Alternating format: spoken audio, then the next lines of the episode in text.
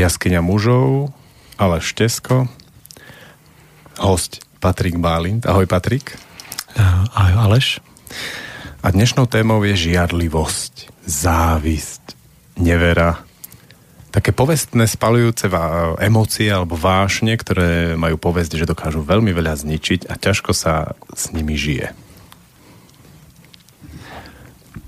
Ja ale verím, že oni majú nejaké také miesto v prírode, ako skoro každá emócia, alebo respektíve každá emócia, ktoré je veľmi dôležité.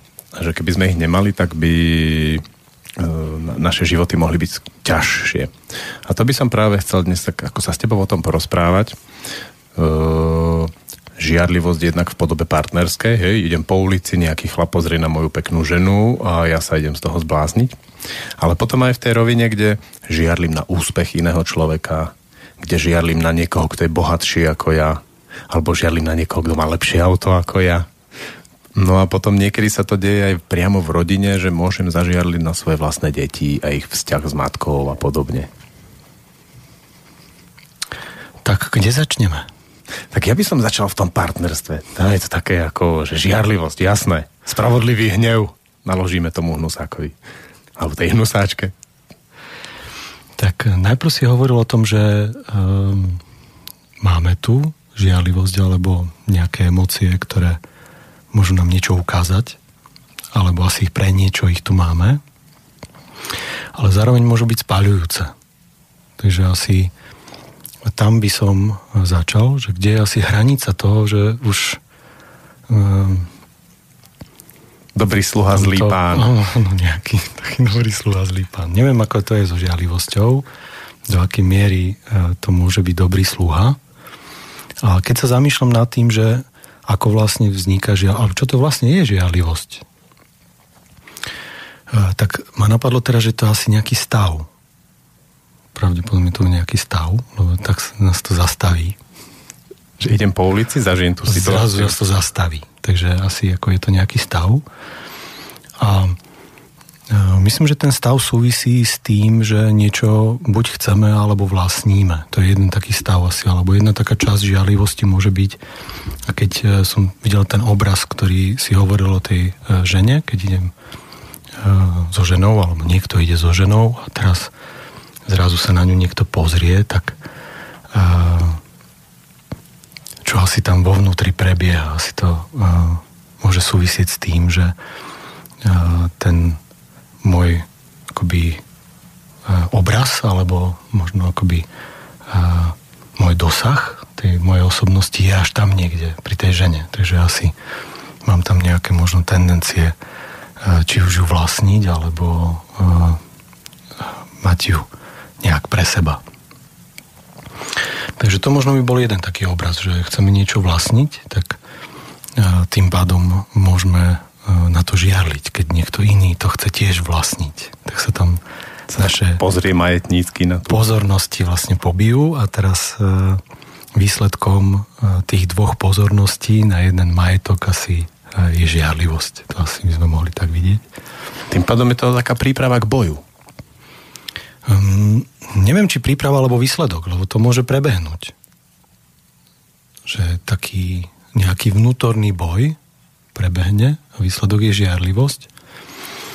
A potom, keď už má prebiehať ďalší boj, tak je možné, že už budujeme na, tej, na tej žiarlivosti. Takže keď vybehneme voči tomu chlapovi, tak už vybehneme uh, so žiarlivosťou alebo s výsledkom toho boja.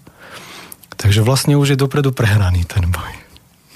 To by možno aj vysvetľovalo, prečo jeden chlap sa pozrie na moju ženu a to ma nevzruší, ale keď sa pozrie iný, taký ako charizmatickejší a silnejší, svalnatejší, tak to ma zrazu tak ako vzbudí ten zápal tej žiarlivosti. No, že je dobrý bojovník, myslíš? No, aj, že ma porazí vlastne mm-hmm. v tom boji a výsledkom je, že ja už len tak pozerám. Že si zaberie to územie a teraz uh, vlastne uh, ty by si mal niečo spraviť s tým, aby si nezabral to územie. No, uísť, alebo si to vybojovať späť. Áno, ale tam je to úskalie to, že ten boj prebehne a výsledkom je žiarlivosť a potom vlastne v tom boji už ťa nemusí poháňať niečo e, vnútorné alebo čisté, ale už ťa vlastne poháňa nejaký výsledok. A e, tým tam môže byť e, to slovo spáľujúce akoby dostáva iný rozmer alebo dostáva ten pravý rozmer, že to spáľuje. Ale napadla ma aj druhá vec, kedy e, vlastne nemôžeme niečo vlastniť, alebo dokonca akoby sa nemôžeme niečoho dotknúť. Tam tiež asi môže prebiehať žiarlivosť, keď po niečom túžime, ale nemôžeme sa toho dotknúť. Um, a zrazu potom žiarlime na niekoho alebo niečo, čo sa môže. Že niekomu to ide. Alebo niekto tam príde, alebo niekomu to môže ísť ľahšie. Um, takže to je asi taká druhá forma žiarlivosti. Kedy uh, keď niečo nemáme a chceli by sme to mať, tak uh, nás to zase môže dostať do toho boja ale keďže to nemôžeme mať a nemôžeme sa toho dotknúť, tak zase výsledok je tá žiarlivosť. Výsledok je niečo, čo ehm, nemusí mať až taký výsledok, alebo riešenie, alebo niečo zmysluplné, ale vlastne akoby výsledok môže byť tá žiarlivosť. Čo mi to vlastne hovorí, keď pocitím žiarlivosť? Čo to hovorí mne? No, keď si pomôžem tými dvoma obrazmi, tak ti to môže hovoriť to, že buď chceš niečo vlastniť, alebo sa ničoho nemôže, nechceš, alebo nemôžeš dotknúť. Alebo e, nemôžeš to ako keby mať. Hej, ale verím, že niekde tie emócie majú svoj zmysel, ale v, to, v týchto dvoch prípadoch mi nepripada tam nič konštruktívne. Že kde mm-hmm. vlastne to má svoje miesto? Kde to zapadne? No, ja myslím, že konštruktívne je to práve, že to môžeme vidieť že zrazu akoby prebehne celý akoby ten proces a my sa dostaneme do uh, tej spáľujúcej vášne alebo do emócie, ktorá nám ukáže, že prebehol nejaký boj bez boja. Takže myslím, že akoby jedna z takých vecí, ktorá žialivosť ukazuje, je práve toto. To môže byť veľmi konštruktívne, kde žiarlime a zrazu zistíme, že uh, na niekoho alebo niečo si robíme nároky a pritom je to nejaká bytosť alebo nejaké územie alebo priestor alebo niečo, čo uh, samo o sebe uh, má svoju autonómiu alebo má svoju nejakú, má svoj nejaký život. A možno vôbec tie nároky, keď uh, si na to tvoríme, tak uh, je otázka, že či vôbec akoby máme na to nejaké právo alebo uh, či to by sme mali robiť. Ale každopádne to robíme. Ja to tiež sám poznám, že ako, ehm, tiež si ža- alebo pocítim tú emociu. Ako prechádzaš tú emociu? Hej, ona príde, ty ju cítiš, aha, toto je žiarlivosť, vítaj. Uh-huh. Ja mám jednu takú skúsenosť s jedným mojim priateľom z Indie, ktorý dokázal púšťať emócie, alebo dokáže púšťať emócie na, na počkanie. Čo to znamená? To je také, že e, niekedy som ho aj tak skúšal, že e, tak a teraz buď smutný. A on ako zrazu bol smutný, ale tak ako právo. Normálne ako by sa dotkol tej emócie vo vnútri a tým, že sa jej dotkol, tak ona začala rásť úplne prirodzene. Tak ako to bežne e, robíme vtedy, keď sa nás to dotkne zvonku. Že sa nás dotkne niečo a zrazu e, vo vnútri zazvučí tá emócia a ona potom ide von a už nevieme, čo s tým. Už potom e, to môže len výjsť. Už, e, alebo to môžeme potlačiť a vo vnútri nám to potom nerobí úplne dobre. Ale on mal takú schopnosť, že sa vedel dotknúť toho sám. A e, on sa toho dotkol a zrazu tam začalo to všetko tak prúdiť, začalo to vlastne akoby fungovať. A u neho som sa naučil, že ja neviem sa takto dotknúť, alebo uh, nie vždy na počkanie. Sem tam sa mi to podarí, že keď sa chcem zasmiať, alebo tak, tak to ako niekedy viem urobiť. Ale uh, tých negatívnych to je ťažšie sa dotknúť. Ale to ma naučilo, alebo on ma trochu naučil to pozorovať. Ten proces, kedy čo sa deje po tom dotknutí. A, a zvykol som si to pozorovať a, a vnímam, že mi to robí dobre. Nie, niekedy to môže, ako môže to vyznieť ako masochisticky, že sa ako, robí mi dobre, ako keď s ním smutím. ale uh, aj si uvedomujem, že to tak môže vyznieť, ale tak to cítim, že to tak je, že mi to robí dobre, keď to pozorujem a môže vlastne to výjsť. A dokonca keď pozorujem, že či to náhodou nezadržiavam, alebo uh, ktorým smerom to vyjde, či z ľavej strany, z pravej, alebo niekde, ktorou časťou tela to vychádza. A viem, že žialivosť vychádza z, z istých častí tela, Neviem, či budem úplne popisovať, z ktorých. No to, je to také zaujímavé, hej? Teraz už tá fantázia pracuje naplno. tak radšej nebudem popisovať, aby to ako sme urobili také zaujímavejšie. Ale, Ale tým eh, pádom ako to môže byť taká výzva, že keď žiarlite, pozorujte, kadiaľ z tela vám to vychádza. Áno, áno. A ja už viem, keď eh, sa mi tak ako keby aktivujú niektoré časti tela, že to je vlastne tá žiarlivosť. A, akoby niekedy asi to neviem zachytiť, ale myslím, že niekedy viem. A potom tiež pozorujem, že čo je vlastne zdrojom tej žiarlivosti, lebo ono to môže byť napríklad tak, že povedzme, e, žiarlim na e, svoju ženu, ale nevždy viem odlíšiť, že či pretože či ju vlastním, alebo pretože sa neviem jej dotknúť. A niekedy to je tak a niekedy tak. Lebo ženy to majú tak zvláštne, že v niektorých častiach cyklu e, sú také nedotklivé. A tam, jeseň.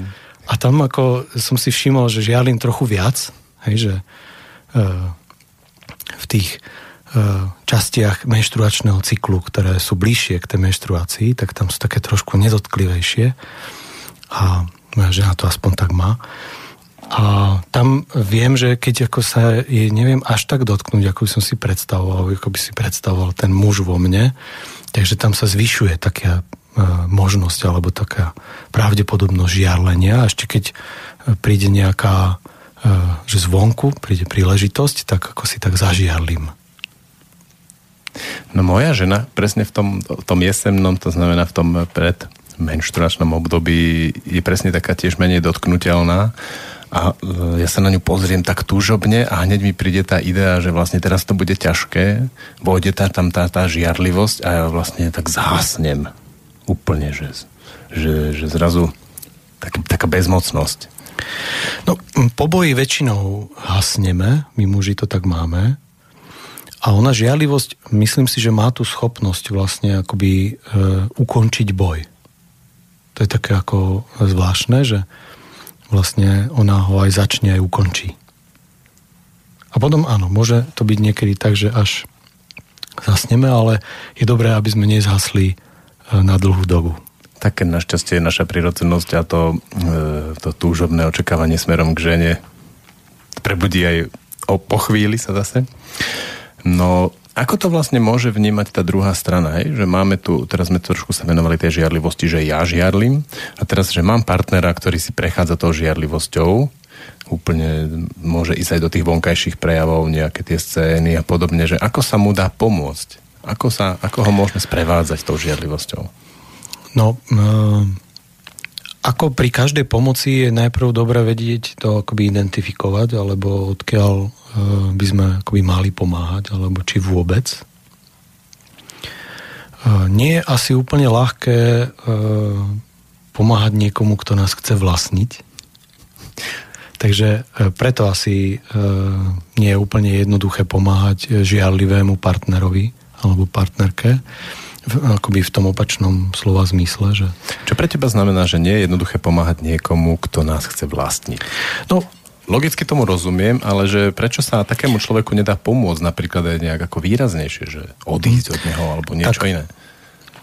Uh, tak zoberme si taký obraz, že vlastne uh, partner žiarli na druhého partnera a povedzme, že preto, lebo tam je akoby nejaký taký ten vlastnícky vzťah. Nemyslím všeobecne, ale práve akurát to takto je. No na svadbe to zaznelo, berieš si ma, jasne, beriem si ťa, asi môj. Ano. Do konca života v dobrom a zlom. Ano. A do konca života je také lepšie, áno, niekedy je to navždy a to už je také ako trochu horšie. No, človek sa môže e, zase narodiť a zrazu zistí, že má na krku 20-30 partnerov. A tak to asi nemusíme až takto komplikovať. E, takže keď sa vrátim k tomu, že povedzme ten partner žiarli a dajme tomu, že tam je to vlastníctvo, tak ten, ktorý je vlastnený, tak sa pravdepodobne bude tomu brániť, alebo nebude mu to asi robiť dobrá, lebo uh, my sme tak, myslím, od uh, prírody alebo prirodzene slobodní, že máme radi slobodu a uh, ľudská osobnosť nemá rada zviazanie. Už to, že sme zviazaní do nášho tela, už to uh, nesieme ťažko, nie je nám úplne jednoducho, že sme v tom tele taký zviazaní a nemôžeme byť dokonalí a prejavovať všetky tie svoje vlastnosti vnútorné, ktoré tam máme a to telo nás obmedzuje. A teraz ešte keď príde niekto, kto sa snaží nás nejako obmedziť a ešte vlastne bojuje sám so sebou pri tom, vlastne tam vychádza tá žiarlivosť, tak myslím, že byť v tomto v nadľade nie je ľahké. Ak sa to podarí, tak e, to môže byť veľmi prínosné pre vzťah, ale nie je to také jednoduché. Takže v prvom pláne myslím, že je tam väčšinou taká obrana. Um, a je to taká ukážka toho, že ten vzťah akoby nie je úplne v poriadku. Uh, a zase nemyslím celkovo, ale práve akoby na ten čas. Teraz akoby hovorím z pohľadu toho druhého, nie tak všeobecne. Ten to tak môže brať, môže to tak cítiť, že vlastne ako keď ma ten druhý chce vlastniť, tak asi to nie je úplne v poriadku. A mohli by sme polemizovať, že kde už to je v poriadku a kde nie. Hej, pri oltári e, to je v poriadku a potom o mesiac už nie. ne môžeme polemizovať, že e, koľko vlastne toho vlastníctva môžeme preniesť na toho partnera a koľko znesie. Niektorí myslím, že viac, niektorí menej. Áno, ideálmi bolo, keby sme boli slobodné bytosti a pobehovali tu ako e, také akoby prírodne a e, veľmi slobodne, ale e, to myslím, že ešte nie je úplne na pláne.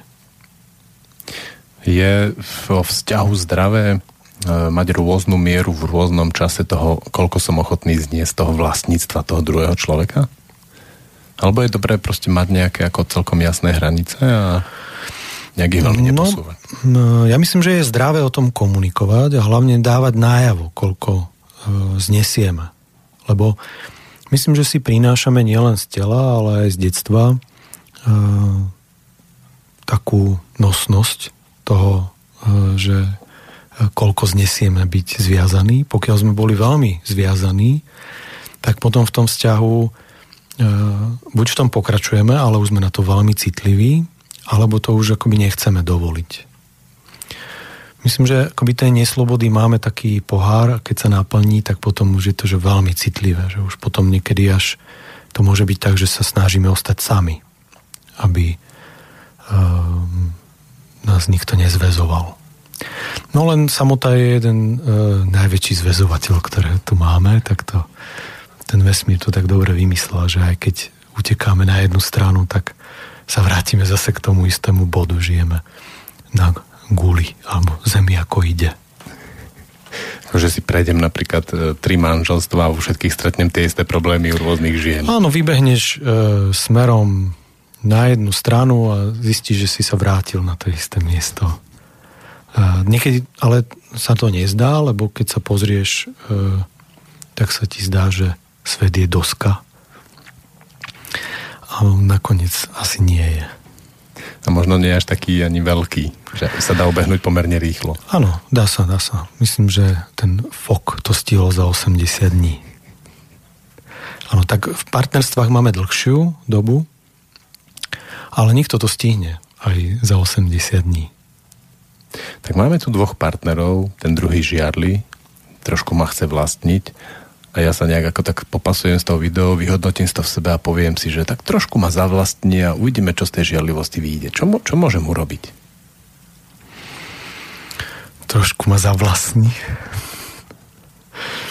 Áno, myslím, tam je otázka, že či sa to dá povedať. Skôr je to o tom, e, či dokážeme možno to vlastníctvo tak trochu odložiť a povedať si, že aha, tak e, dobré, tak vlastnilo, vlastní ma telo, vlastnili ma rodičia, vlastnila ma škola a štát. A teraz ten partner, tak jemu to už tak ako trochu odpustím, keď to robí vlastne veľmi podobne ako tí všetci predtým. Takže keď sa dostaneme do tohto bodu a povieme si, že áno, odpustím mu to, tak myslím, že tam môže prísť uh, takéto, že sa dá popisovať tá emocia. Uh, že to je akoby, tak ako som hovoril, že pre mňa to je príjemné, myslím, že všeobecne je to príjemné, dokonca niektoré psychoterapie sú na tom založené, že akoby pozorujeme tie emócie a keď sa nám to podarí, Eh, ich pozorovať, alebo vlastne eh, ich možno trochu popisovať, tak to môže byť pre obidvoch zaujímavé. Lebo sa vlastne dostávajú dovnútra, dostávajú sa do takých tých intímnych častí eh, osobnosti a zrazu už ten muž sa nemusí, nemusí bojovať, alebo nemusí sa brániť, alebo nemusí robiť niečo také akoby neprirodzené, ale zrazu robí niečo prírodzené, že hovorí o sebe, alebo hovorí o svojom vnútre, alebo hovorí to, čo prežíva. A to môže byť veľmi zdravé pre vzťah, že myslím, že e, tak ako žiarlivosť zase by som popísal ako niečo nezdravé, e, tak ako možno chrípka, že to je tiež asi neúplne zdravé pre telo, ale keď sa pozrieme e, z nadľadu, tak po chrípke zrazu sme ako imúnejší Eh, pokiaľ ju vyležíme teda, pokiaľ nevyležíme, tak to je naopak. Dokonca už sú také štúdie, že tie vírusy nám menia DNA, že vlastne tá evolúcia sa deje cez vírusy, takže to je také, že očkujeme sa proti chrípke a takže vlastne zastavujeme evolúciu. Tak možno to podobne môže byť aj uh, s žiarlivosťou, že Eh, ona je síce nezdravá, ale pokiaľ ju prežívame a prežívame ju zdravo, to ako je možné ju prežívať, tak ako chrípku môžeme prežívať nezdravo a zdravo, tak potom nám môže veľmi pomôcť. Aj vzťahu môže pomôcť. No, v, t- v tom obraze tej chrípky a tej žiarlivosti mi vychádza, že je dôležité ako keby keď pocitím tú žiarlivosť sa stiahnuť do seba, neočakovať tú záchranu od toho druhého, takisto ako v chrípke. Asi áno, len e, mali by sme možno vnímať, že v žiarlivosti sú vždy dvaja. Jeden, kto chce vlastniť a jeden, kto chce byť vlastnený. A to chce je také ako možno e, zaujímavé rozobrať, že kto teda chce byť vlastnený? Asi nikto, ale niekde vo vnútri, pokiaľ sme to zažili v škole alebo doma, tak sa nám to možno môže zdať, že je prirodzené, alebo dokonca, že zaujímavé. No len si predstavujem ten vzťah, ako v chrípke to môže ísť von tým smerom, akurát dones mi čaj, urob mi toto, hento, ale v žiarlivosti, že ja som videl, ako sa na teba pozerá, určite s ním chceš mať sex a teraz ide to von na toho druhého tak veľmi emotívne. Že ako vlastne sa dá v tomto stave ísť do seba potom? No myslím, že ako všade ísť do pravdivosti. Ako, uh v chrípke, alebo v chrípke ako v žiarlivosti sú tam dvaja. To som chcel povedať, že to nie je, že dones mi čaj, ale že obidvaja majú chrípku. A teraz sa musia obidvaja dohodnúť, čo urobia. A v tej žiarlivosti myslím, že je to tak, že teraz ako hovorí, a ty určite s ním chceš mať sex a teraz tá žena, pokiaľ by mala byť pravdivá, tak pravdepodobne mala povedať áno.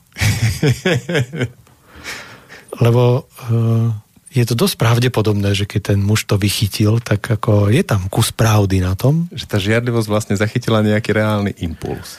Áno, lebo ten vlastník, on má ako dosah na ten objekt, on ho pozná, takže ako ten, ten veľkopodnikateľ sa väčšinou vyberie na tom koči s tými koňmi sa pozrieť raz za týždeň na to svoje pánstvo, ako vyzerá, čiže trošku ho pozná. A keď e, sa mu niečo deje s tým pánstvom, tak on ako cíti, že čo sa deje. A najlepšie je v tej spoň, nie, ale čo si, ty si jediný.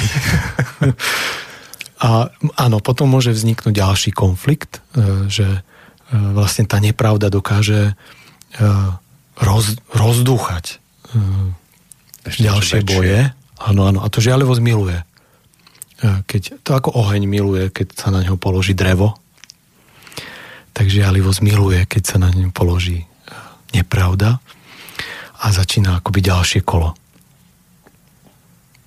No dobre, ale tak teraz to máme tú situáciu, že videl som, ako sa na teba pozrel a ty s ním chceš mať sex a ona povie, hej, viem si to s ním predstaviť. A teraz čo? Ako chceš návod ďalšej komunikácie. No. Nie úplne návod, ale ako pochytiť ten princíp, hej, že mm. tak mhm. ako naozaj v tej pravdivosti si viem predstaviť, že žena to teda pripustí, že to tak môže byť. Áno, a tam e, myslím, že keď e, tam vtedy nechá toho partnera samého, tak sa môže spustiť ten celý proces. A keď ho tam ale nenechá samého, akoby ide ďalej a hľadá možno ten priestor, prečo chce mať sex s tým druhým, alebo prečo vlastne táto situácia vznikla. Akože začne akoby... také vyšetrovanie, hej? A to je taká slepá ulička. Možno neviem, či vyšetrovanie, ale skôr, uh, teraz ne, nemyslím akoby od toho muža, ale od tej ženy. Ano. Že sa sama začne zamýšľať, tak prečo vlastne ja s ním chcem mať ten sex? S tým, čo sa na mňa teraz tak ako na ulici pozrel. A možno príde na to, že tiež po niečom túži, je možné, že niečo akoby nemá. A e, tu ma teraz tak napadlo, že akoby asi najhoršia žialivosť je, keď niečo vlastním a zároveň to nemôžeme mať. No to znie úplne hrozne. Áno, to je úplne akože e, asi tá najvyššia forma, ktorá ma teraz napadá. E, kde e, zdá sa nám, že akoby to máme, ale nemôžeme výjsť a použiť to, alebo niečo akoby s tým urobiť. Tak to je akoby potom veľmi ťažké. Ale tak niekedy býva presne v takom odležanom manželstve, zrazu už to nie je tak, ako to bolo takedy. Máme tie zážitky, aké to bolo veľké, ako to sedelo, ako to bolo na obidvoch stranách fajn a zrazu príde to uvedomenie toho precitnutia, že a naozaj, ona by chcela mať sex Že je to možno preč. Že už je to preč. Mm-hmm. No. no a tam e, zdvihne tá žiarlivosť e, takú akoby vlnu uvedomenia alebo možno procesu toho uvedomenia.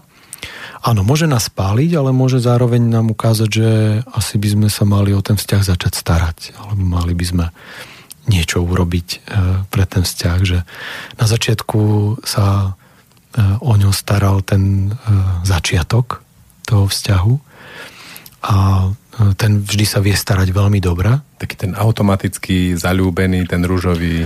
Áno, áno, začiatok je vždy veľmi starostlivý. Začiatok vie sa veľmi dobre starať. Keď niečo začneme, tak ten začiatok nás veľmi podporuje. No tam som si všimol, že muži sú veľmi presní, že oni skoro akúkoľvek ženu vedia veľmi presne prečítať a dokonale sa o ňu postarať, aby dosiahli to, čo potrebujú.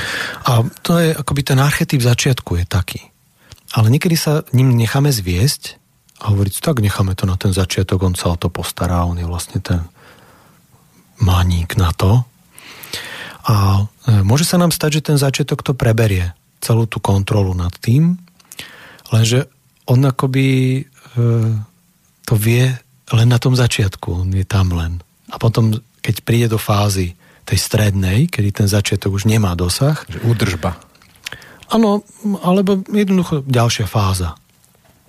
A to je jedno, či vzťahu, alebo firmy, alebo čohokoľvek. Tak e, zrazu už potom e, tá energia tam nie je a už je ťažké sa začať starať. Lebo sme to na začiatku nerobili, tak teraz nevieme, ako to urobiť. A tam môže prísť tá žialivosť veľmi jednoducho, miesto toho, aby sme sa starali.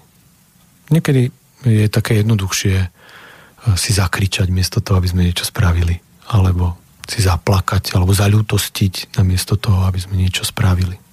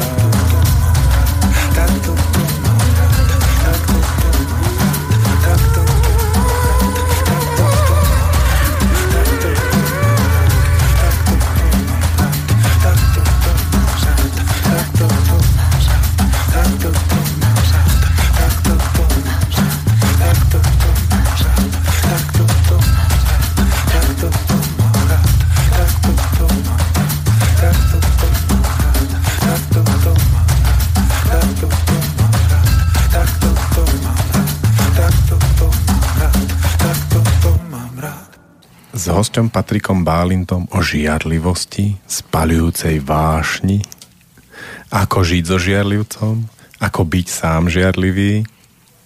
Alebo ako nebyť. Áno, ako sa vlastne dostať k tomu, že prejsť si tým záchvatom žiarlivosti a dať sa ním obohatiť. Ako si nazval tu, tu, ten obraz tou chrípkou, vlastne dovoliť tej žiarlivosti poukázať na určitú vec vo vzťahu a dovoliť jej tým, čo príde, prepísať to DNA vzťahu. Aby v tom vzťahu sme boli možno trošku obratnejší. Hm? No ja, keď by som rozvíjal ten, tú chrípku, tak uh, ja myslím, že nás učili, že keď máme chrípku, tak si máme zobrať paralén, no, nejak to vypotiť alebo niečo také a keď máme vysokú teplotu, tak ju treba znižovať. Tak. A už teraz možno sa dostávajú informácie, že naopak. A ja sa pamätám na jednu takú moju chrípku, kde som bol v chrípke a teraz som si hovoril, že sa musím tak vo vnútri zapáliť. Sa zapálim, tak to tak rýchlo prebehne. Keď som to urobil, tak som normálne cítil, ako tie vírusy odpadávajú. Zhoreli. Zhoreli. A možno to môže vidieť tak so žiarlivosťou, že keď ako ju tak zapálime, tak ona možno ani nemusí vzniknúť. Ako dovoliť si precítiť, že ja by som ťa zabil a jeho by som zabil. Ale môže to byť také rýchle, že... A zrazu, ups, a už to je. Aha, fakt. Odišlo to. A veď on je dosť škaredý, ako ty s, ním, s týmto fakt chceš. Áno, tak áno, niekedy sa môžeme tak uh, chlácholiť, alebo tak sa utvrdzovať v niečom. Ale myslím, že tá pravdivosť nás dokáže z toho akoby vyviesť a dokáže vlastne E, odzbrojiť. Ehm, a nielen žiarlivosť, ale akoby každú emóciu, lebo ju vlastne vytiahne von. A každá emócia, ktorá vyjde von, tak je vlastne už potom na nás e, bezmocná, alebo e, nepôsobí na nás deštruktívne. A dokonca si myslím, že naopak, že obohacuje vesmír. Že keď je vo vnútri, tak e, nás deštruuje, ale keď vyjde von, tak e, obohacuje všetko. Ja mám takú teóriu, že vesmír sa živí emóciami. Možno aj žiarlivosť má veľmi rád. Som si všimol, že on to, ten vesmír vyložene má rád tie miesta, kde to žije, také motívne. Mm, áno a e, tiež som si všimol, že akoby také miesta podporuje. Že e, kde je to také akoby trochu emočne zatuchnuté, tak e, tam e, je akoby možno aj dosť veľa smrti a dosť veľa takých ako e, tmy a hm, málo života a naopak, kde e, je veľa emócií, tak zrazu akoby môžu byť aj problémy, ale zrazu je tam veľa života, zrazu je tam ako e, deti sa svetla. Tam, deti sa tam rodia. Áno, radujú. to Majú to tam radi. Ja som si tak ako predstavil ten obraz, že si tak uvedomím v tom, na základe tej mojej žiarlivosti, tam mi pripomenie, že moja žena by chcela mať s týmto mužom sex, že vlastne sa mi môže tak uľaviť, lebo najhoršie, čo ja pocitujem vo vzťahu, je tá nevypovedená neistota. že ja mám nejakú domnienku alebo niečo iba tak ako obchádza sa a nie je to úplne jasné a zrazu sa to pomenuje. Zrazu ja to mám jasné. A to mi prípada, že fajn, s týmto viem niečo urobiť alebo odísť z toho alebo nejako sa tomu postaviť. Myslím, že s tým žiarlivosť môže dosť pomáhať. Že tá vlastne pomenuje e, buď tú e, takúto vlastníctvo, alebo pomenuje to, že sa nemôžeme dotknúť, že zrazu nemáme dosah. A to pomenovanie je jasné, lebo tá emócia, tú emóciu poznáme. Vieme ju identifikovať, ktorá to je, kedy to je žiarlivosť. Dokonca myslím, že niekedy na ňu môžeme aj trochu čakať. Stretol som sa v terapii s tým, že e, mi jedna klientka hovorila, že môj muž na mňa nežiarli. Že ako je to možné? S takou ľútosťou, hej? Áno, s takou trochu ľútosťou a takým smutkom. A um, áno, môžeme to tak akoby očakávať, alebo tak ako si potvrdzovať niečo, že tak ako to vlastne je, tak sme v tom vzťahu, alebo nie sme. A trochu sa vlastníme, alebo nevlastníme. Takže má viaceré rozmery žiarlivosť uh, v partnerskom vzťahu a možno aj v iných, nielen v partnerskom. No ja si pamätám takú Kasanovovú jednu zo zásad a tá bola, že keď chceš zbaliť nejakú, tak začni baliť jej kamarátku. Že ten trň žiarlivosti je ako veľmi afrodiziakálny. Ja, ja si pamätám zo študentských čias jedného spolužiaka, ktorý chodil baliť baby, takže najprv išiel na máželáky a požičial si dieťa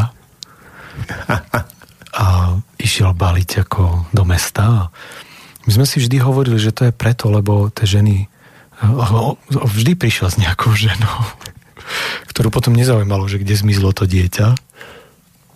Zrazu len ako dieťa už nebolo a žena sa ráno zobudila vedľa toho nášho spolužiaka. A my sme tak trochu žiarlili na ňo, že ako to robí. A, a áno, mali sme takú teóriu, že keď vlastne má dieťa, tak je taký ako uh, jednak dôveryhodný a jednak ako trochu nezáväzný, lebo ako asi už má dieťa. Ale myslím, že to akoby hrálo trochu rolu aj v tom, že vlastne on má nejakú inú ženu a teraz on naozaj si doviedol väčšinou také uh, tie bojovnice. Takže potom neskôr som mal takú teóriu, že uh, tie ženy, ktoré s ním prišli, tak ako keby možno podvedome bojovali s tou jeho imaginárnou mamou jeho dieťaťa. Poďme sa pozrieť na tú žiarlivosť na úspech niekoho. Myslím si, že to je taká výrazná vec, že na jednej strane sa ako udržiať v takom určitom ako životnom pocite neúspechu a potom o to výraznejšie píchať ako prstom do tých rôznych úspešných ľudí a hovoriť o nich a živiť v sebe tú také to, čo voláme, že spravodlivý hnev, alebo čo to je? Hm. Ja myslím, že tam vo väčšine prípadov môže ísť práve ako to chýbajúce, že nám niečo chýba. Ehm, a tým pádom sa to snažíme nahradiť tým, že žiarlime. Alebo začneme teda bojovať. Ako náhle bojujeme e, v tomto sami so sebou, takisto ako v tej žiarlivosti, keď sme v tom vlastníctve, no tak ona výjde, má, má tendenciu výjsť a zároveň e, s tým nič neurobíme. Žiadny úspech s tým nedosiahneme, maximálne akoby znepríjemníme niekomu inému ten úspech. Čiže myslím, že to patrí skôr do tohto uh, takého priečinka, že nemôžeme to dosiahnuť, alebo túžime potom a zrazu to nechodí. A niekto iný, jemu to ide zrazu veľmi jednoducho.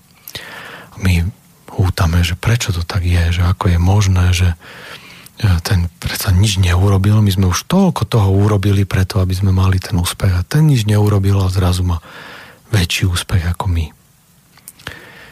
Áno, môžeme sa niekedy tam zviesť po tej ceste e, žiarlivosti na niekoho iného, kto niekto, čo niečo má alebo niečo dosiahol. Ja som si všimol, že ten neúspech alebo tá žiarlivosť vytvára také bratstvo žiarlivosti. Že tí ľudia, ktorí ako majú tú emóciu tak výrazne, oni, oni sa k sebe tak priťahujú a vlastne ako keby si ju až živili.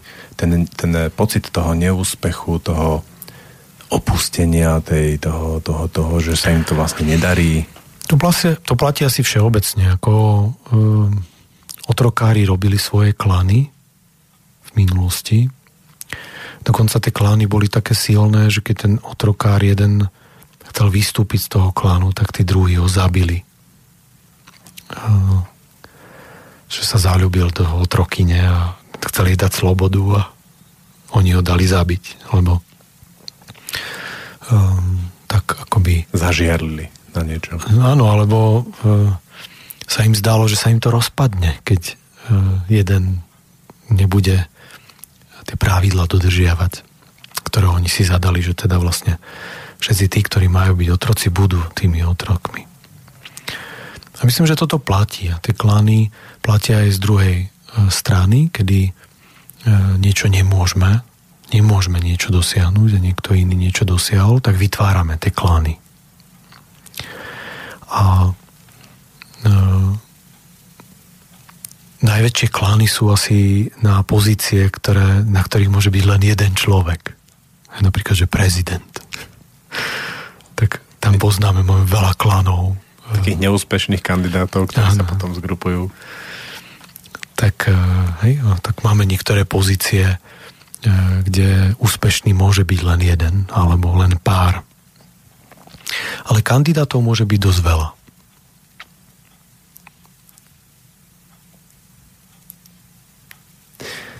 Ako vlastne potom prechádza alebo ako súvisí žiarlivosť so závisťou? No, eh, ja myslím, že závisť je taká akoby sestra žiarlivosti, alebo taká ako i mladšia sestra. Čo znamená mladšia? No, eh, že kým mm, začneme žiarliť, tak ako si vyskúšame závidieť. Alebo si to môžeme skúsiť, že je to také ako, že taký predvoj trochu. A e, myslím, že akoby závisť nie je úplne emočná vec, že to nie je otázka akoby emócie, ale je to skôr otázka, že niečo akoby sa nás dotkne a naopak žiarlivosť je niečo, čo akoby z nás vyjde. Že to je akoby opačný proces. Ale myslím, že sú to sestry, že vlastne akoby tá závisť e, sa môže akoby produkovať veľmi e, podobnom duchu, hlavne vtedy, keď nám niečo chýba. Nie asi keď niečo vlastníme, tam e, má takéto vládu asi tá žiarlivosť väčšiu, ale keď nám niečo chýba, tak e, zaplniť to závisťou býva to najjednoduchšie. Že zrazu zistíme, že toto a toto nám chýba, chceli by sme to hneď vlastne zaplniť. Je to tak, že mám takú skúsenosť je z terapie, zo života, že keď zistíme nejakú dieru, tak hneď ju musíme zaplňať. To je také ako naša vlastnosť ľudská. Ale myslím, že to platí aj v prírode, takže e, sa snaží tá príroda zaplňať niektoré diery, alebo všetky diery. Čo najrychlejšie a hneď. Áno, áno. Keď e, vznikne nejaká diera, tak sa akoby snaží to zaplniť, či už vodou, alebo niečím e, stalagmitmi a stalaktitmi a rôznymi inými.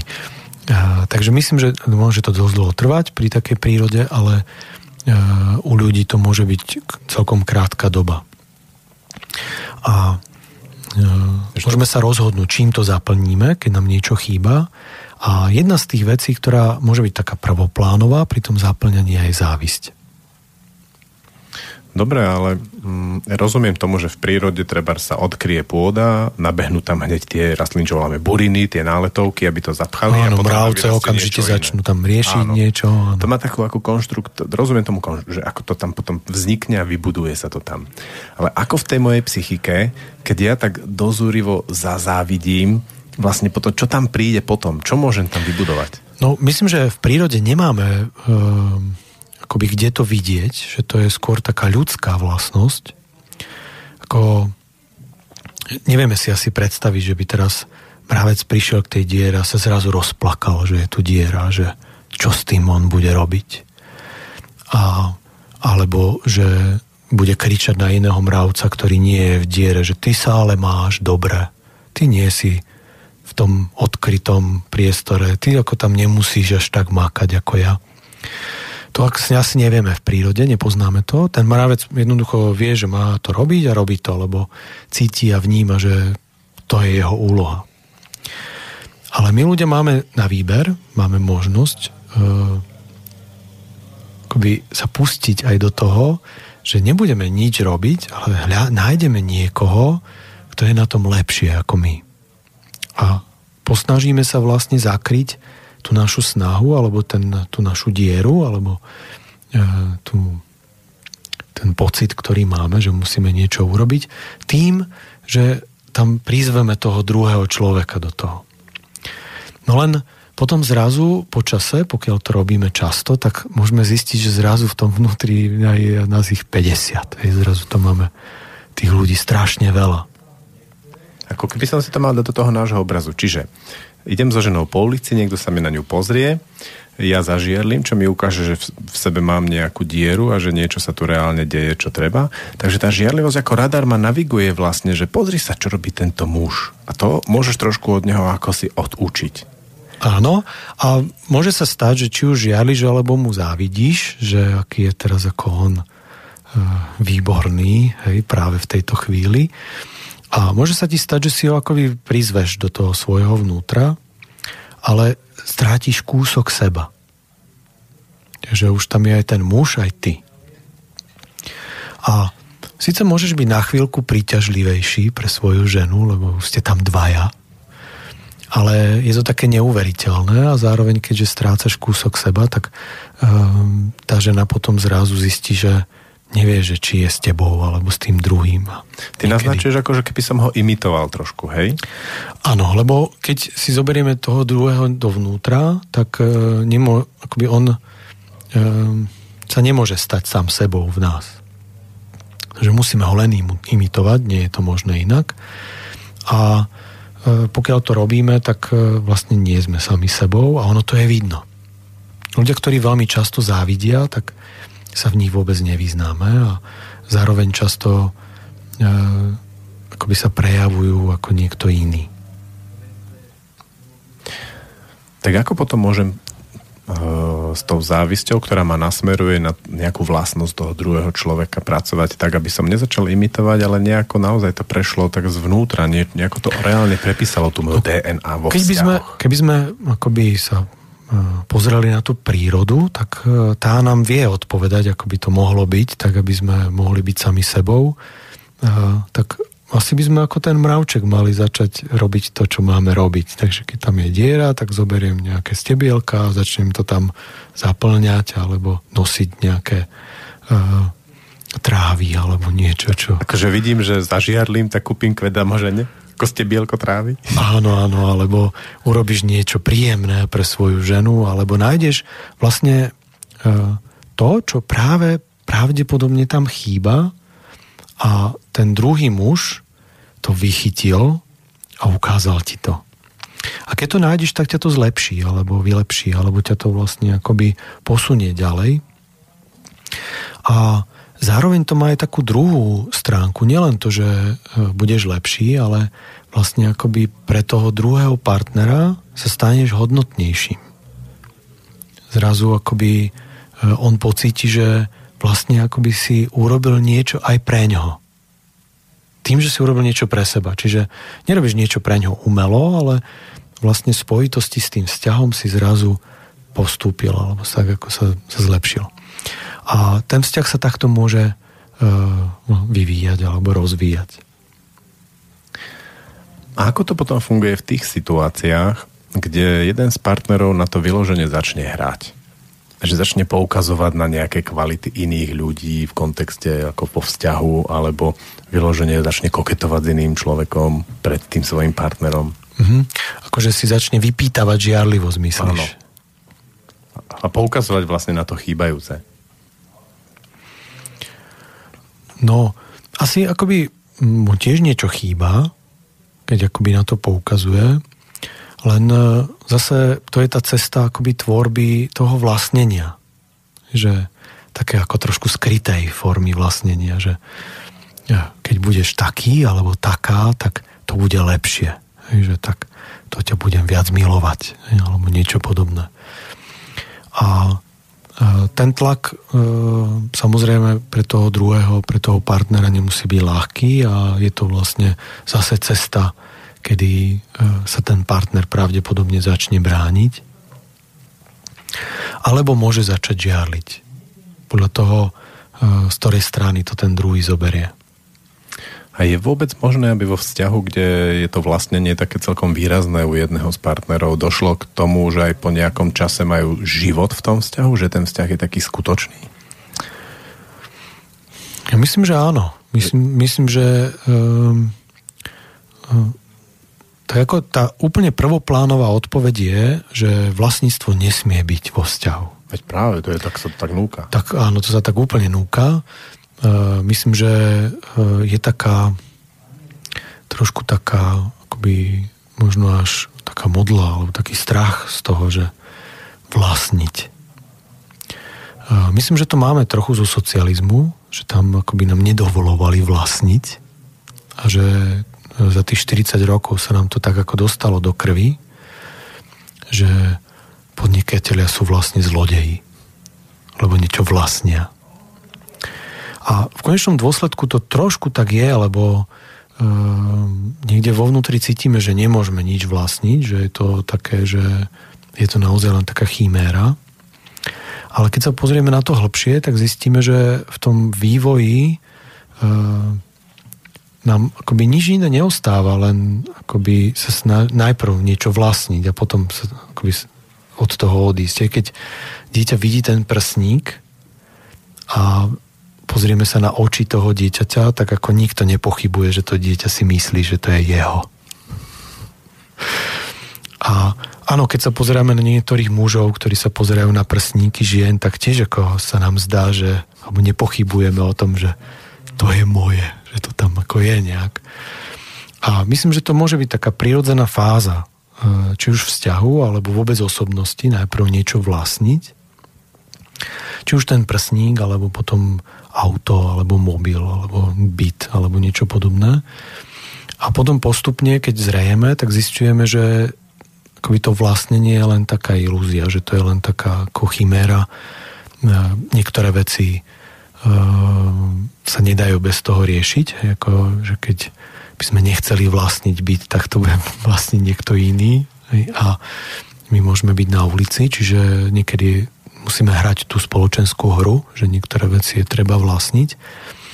A myslím, že aj vo vzťahu to môže byť tak, že e, kým sa dopracujeme k tomu, že už e, nemusíme vlastniť toho človeka, tak je možné, že sa môžeme dopracovať cez to, že ho budeme vlastniť skoro 100%, ale na čo najmenšiu chvíľu, aby sme vlastne naozaj ho mohli nechať ísť.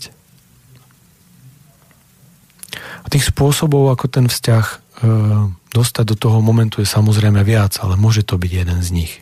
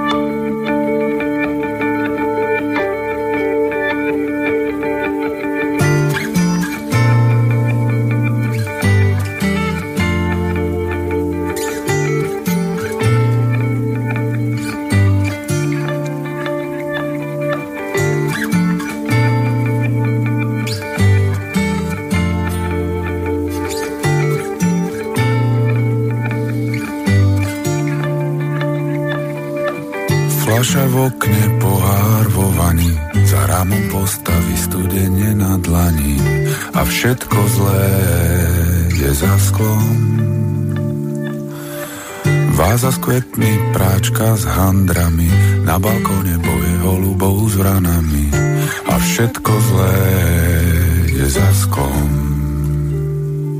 Spím a mráz dýcha na oknách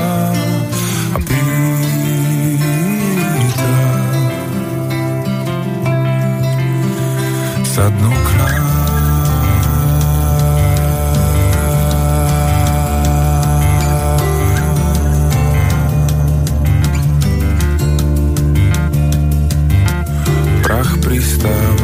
ticho na telke, nový hrdina v špinavej prestrelke. A všetko zlé je za sklom smrť v pohľade žltej rybičky, korunného svetka, včerajšej chybičky. A všetko zlé je za sklom. Spíme a mráz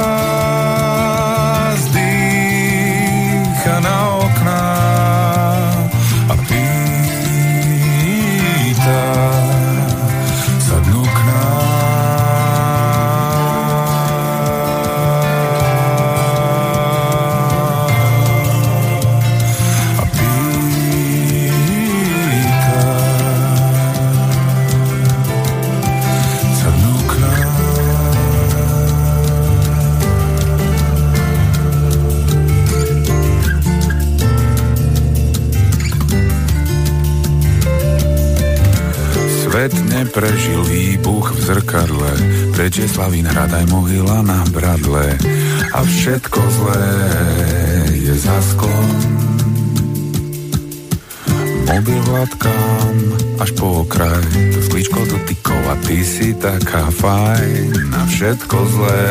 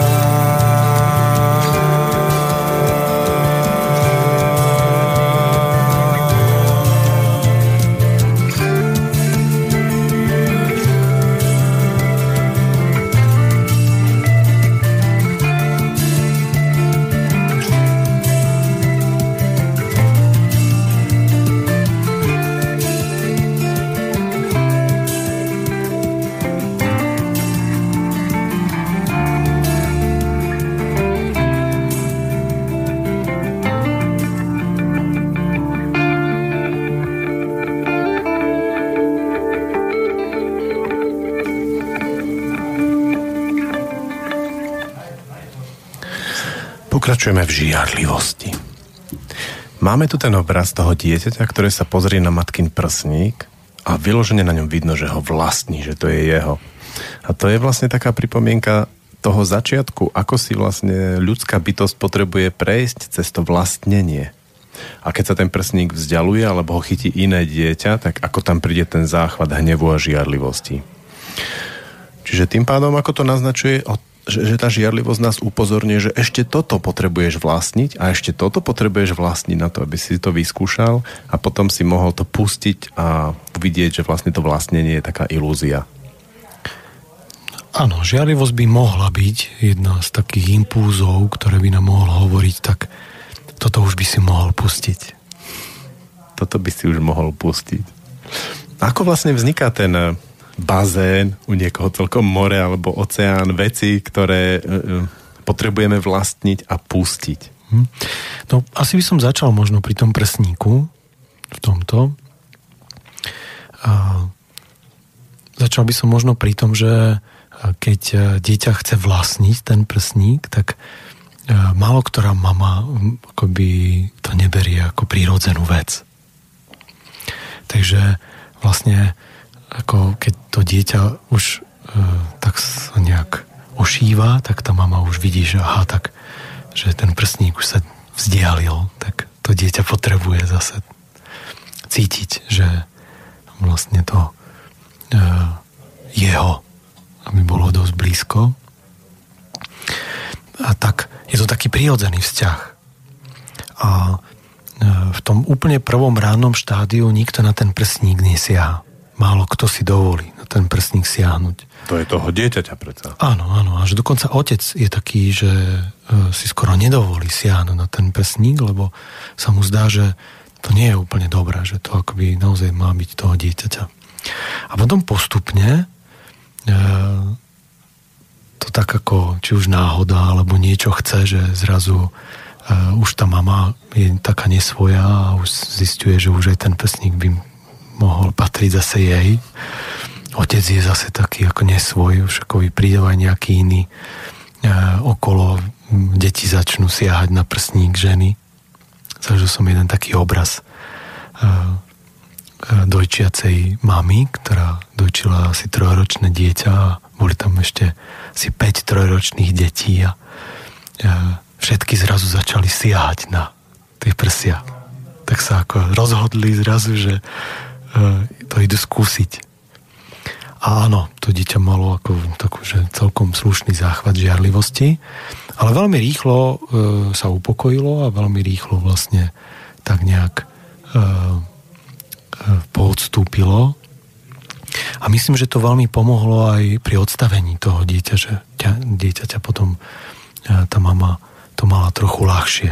Myslím, že tie deti je vlastne pomohli s tým, že poukázali, že toto už ti asi nepatrí. Takže áno, myslím, že e, do našich životov vchádzajú e, veci, ktoré e, možno máme trochu vlastniť, alebo chvíľu vlastniť a potom máme to posunúť ďalej. Preto máme dedictva. Nikto si asi autá a mobily. Mobil asi by sme si radi zobrali aj niekam do toho druhého sveta. Auto už asi nie, ale mobil to by bolo fajn, ale ani ten si nemôžeme zobrať. Tak e, máme takú, taký inštitút, že dedictvo a tak posúvame to vlastníctvo ďalej. Vytvárame povedzme nejaké rodové majetky. Takže áno, toto funguje, ale e, je možné, že ešte až tak nevieme to príjmať a odovzdávať. I keď sa pozerám na pôrodný proces, tak uh, ako vlastne dieťa príjme to uh, svoje, ten prstník, akým spôsobom to uh, v dnešnej dobe robíme, tak vidím taký niekoľko obrazov, že dieťa je odnášané a ten prstník sa mu vzdialuje.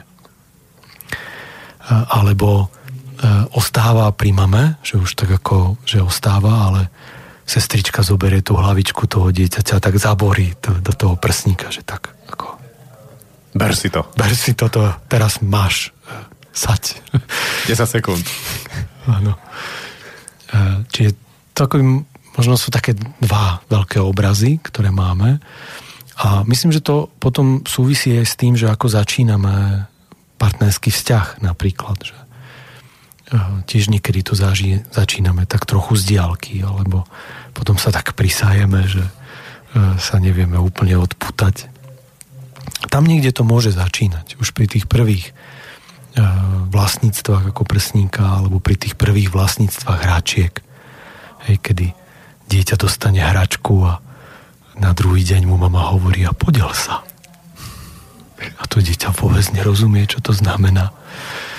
Lebo slovo podiel sa bude vedieť, až keď bude mať asi 30. Ako... Pochopí, že čo to znamená, podiel sa. V prípade, že si dobre zažiarli, veľa zavlastní a už konečne to pustí. No, len je otázka, že či práve tam sa nerozvíja práve taká neprírodzená žiarlivosť, že mm. tak ako netlačíme príliš na deti, aby sa delili, aby vlastne e, niečo im dáme a ešte sa s tým vôbec nezoznámili. Hej, že predstavme si, že po svadbe príde svokra a povie, no mám tu takého jedného muža, zať môj, a, zať sa to volá? Hej, hej. No, že a podel sa s ním. A podel sa e, teraz akoby s mojou dcérou, veď on je tiež dobrý chlap. To si nevieme predstaviť. Ale vieme si predstaviť, že dieťaťu dáme hračku a povieme na pieskovisku ešte v ten deň dokonca, že podel sa. Hej, to vieme. A takže tak aj pozerajú ako také mimozemšťania, že, že čo to vlastne je. Áno, že dostanú čokoládu a teraz, že je tam viac tablí, tých tab- tabuliek a my to vieme ako dospelí, že sa dajú lámať a dajú sa rozdeliť, lebo my už to máme ako tak zažité. Ale dieťa sa pozrie na tú tabulku a hovorí si 5 minút jedna, ďalších 5 minút druhá, tak toto má rozdelené až do konca. Vlastne to tak celé akoby prežije to svoje políčko tých kakaových bôbov a e, zrazu mu niekto povie, že ale polovicu musíš dať bratovi. Áno, tak, e, tak to potom e, vzniká také, že také nejaké možno vnútorné klamstvo alebo niečo, tak som to dostal, alebo som to nedostal. A áno, chceme e, v deťoch rozvíjať to, aby sa delili, alebo akoby podeliť sa jedno z základných e, nejakých osobnostných vlastností a prírodzeností, ale keď príde veľmi skoro, tak to v nás môže naozaj tak zopnúť e, tú žialivosť, ktorá potom je veľmi citlivá, tak potom žialíme už niekedy stále. Ale podelíme sa, lebo to tak sa patrí. A myslíš so ženou? tam, tam je to práve také zaujímavé, že uh, tí, tí poctiví, hej, ktorí môžu byť potom, ako môžeme, ja tak delím, že svet je, že e, paroháči, a tí, ktorí tie parohy nasadzujú. Hej, tak veľmi zjednodušene niekedy. A teraz je veľmi ako tak spoločensky jasné, že tí paroháči, keď prežívajú ten spravodlivý hnev, tí, tí opustení vlastne, tak oni to majú také spravodlivé a potom môžu proste byť taký emotívny, živý, dynamický a tak ďalej. Zobrať si celý majetok. Áno, presne, že je to tak ako nastavené, ale tí, tí, tí, tí zlí, ktorí to urobili, ktorí opustili alebo nasadili tie parohy a tak ďalej, tak tí sa musia niekde skrývať. To je taká partizánčina. Áno, a asi je to logické, že keď niekto niečo spraví, tak e, sme takí, e, že musí pikať. To máme tak ako v sebe vo vnútri asi zadané. Také zadosť učinenie, že urobil zlú vec, ale píka, tak je to dobré. Áno, tak teraz už potom je to také vyrovnané. A, ale keď e, píka, tak ja mám takú skúsenosť aj z terapie, že ten výsledok ale nie je úplne že uvoľňujúci. A teraz ma napadá jeden taký príbeh, kde uh, jeden z partnerov jednoducho prišiel o celý majetok, lebo si dovolil uh, mať sex s niekým iným. A, ale tomu partnerovi, ktorý mu zobral ten majetok, to akoby nejak neprospelo, alebo zrazu uh, sa necítil lepšie. A to je také zaujímavé, že aj keď píká ten druhý, tak nám to neprinesie úplne to zadosť učinenie, lebo v konečnom dôsledku e, my nechceme, aby píkal. Akoby väčšinou chceme s ním byť. Chceme naplniť ten vzťah. To je asi taký, taká podstata, keď sme sa rozhodli byť s tým partnerom. A v kontexte toho, čo tu hovoríme, tak možno ho prestať vlastniť. To asi je taká, taký cieľ v tom partnerstve. Že najprv trochu vlastniť a potom prestať. A ako náhle e, zoberieme tomu druhému partnerovi celý majetok, tak ho vlastne úplne vlastníme. Lebo potom sa pýtame o rok, že tak vyhrabal sa z toho. Lebo píká dosť, stačilo to, uvedomil si to, alebo uvedomila si to. A tým pádom sme stále napojení, ale nie sme vlastne ako naplnený. Nenaplní nás ten vzťah, iba e, sme z toho väčšinou smutní alebo e, jednoducho nenaplnení. Ako vlastne vzniká celé to nedorozumenie s tým pikaním? Že keď už niekto piká, tak už je to dobré.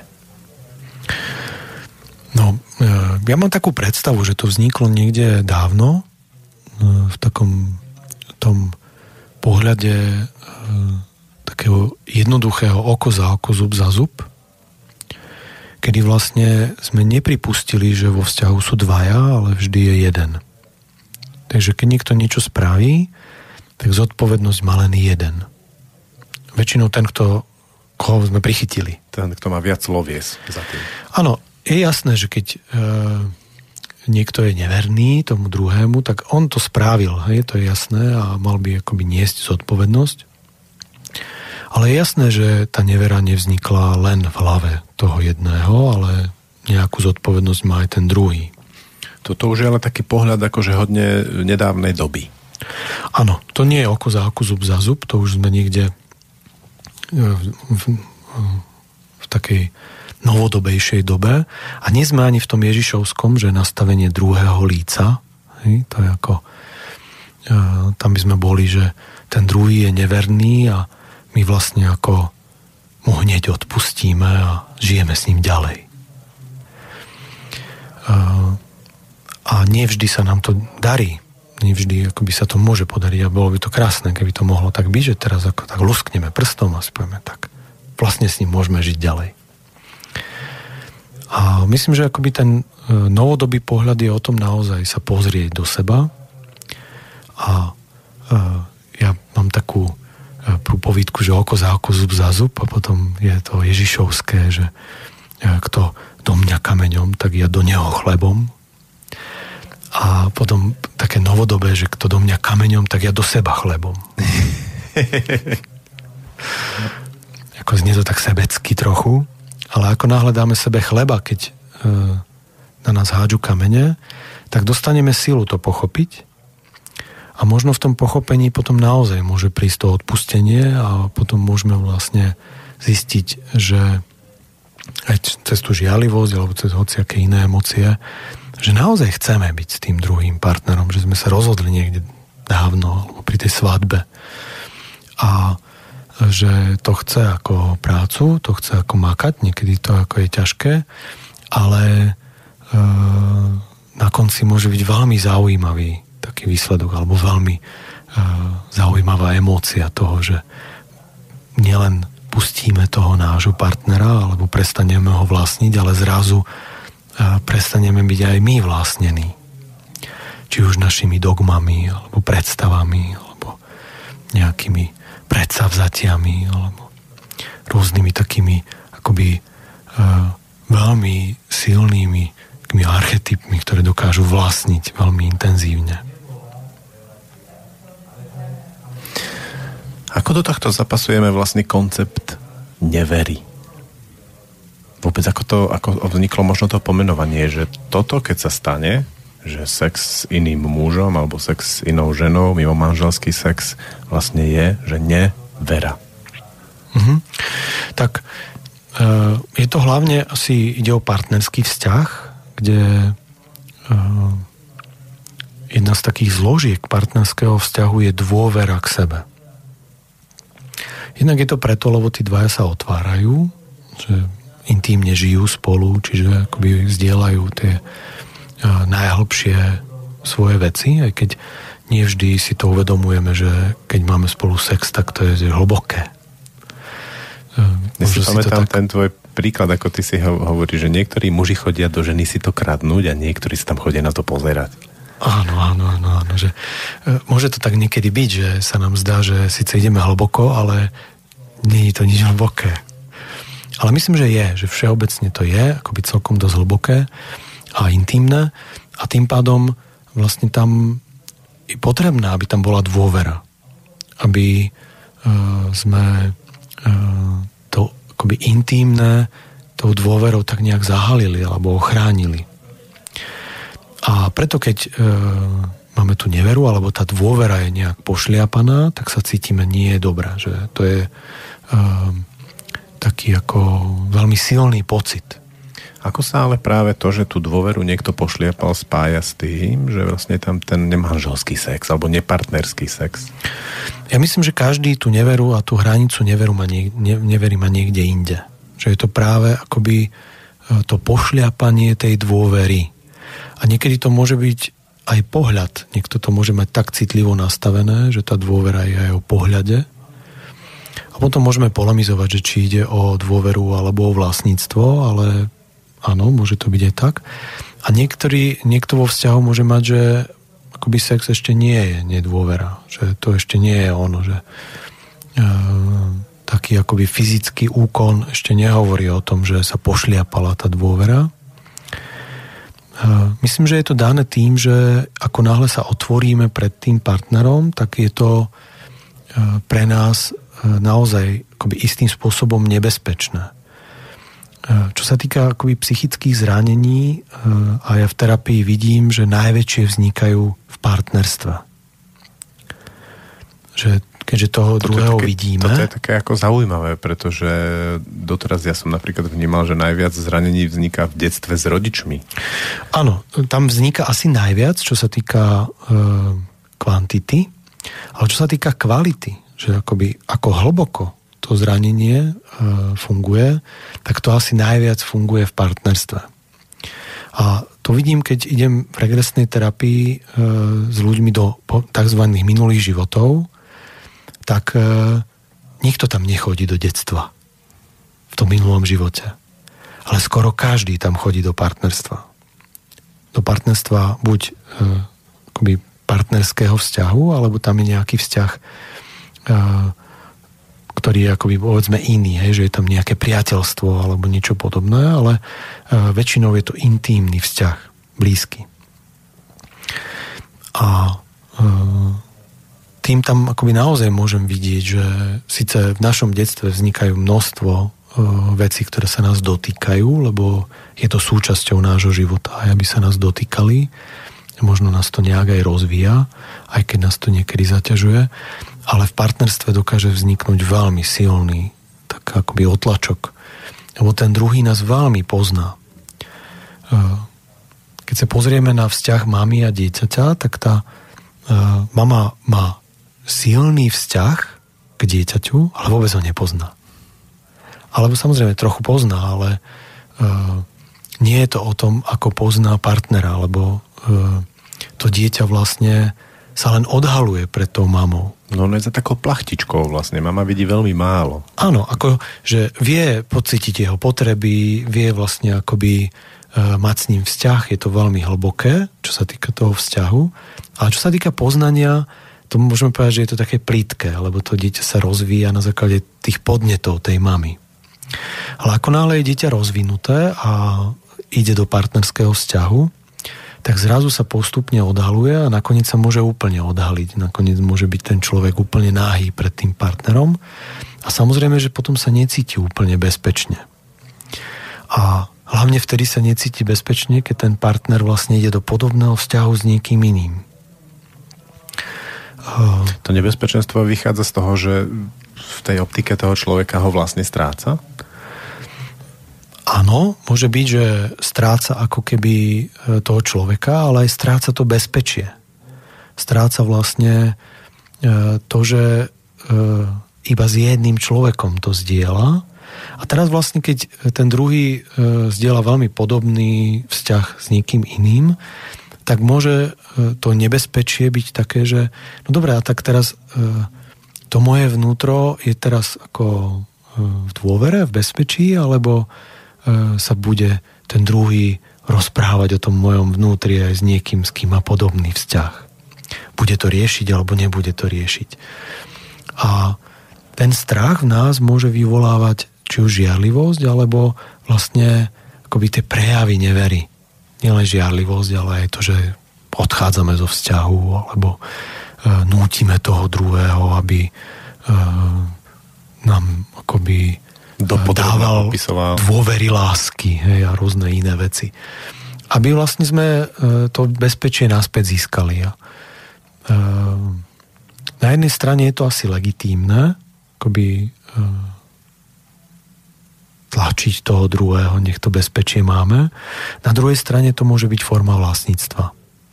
A niekedy sa to môže pre, prevaliť aj do úplného vlastnenia, lebo potom keď ten druhý nás má rád, tak niekedy sa snaží nám to vyplniť a snaží sa vlastne akoby nám to bezpečie dať.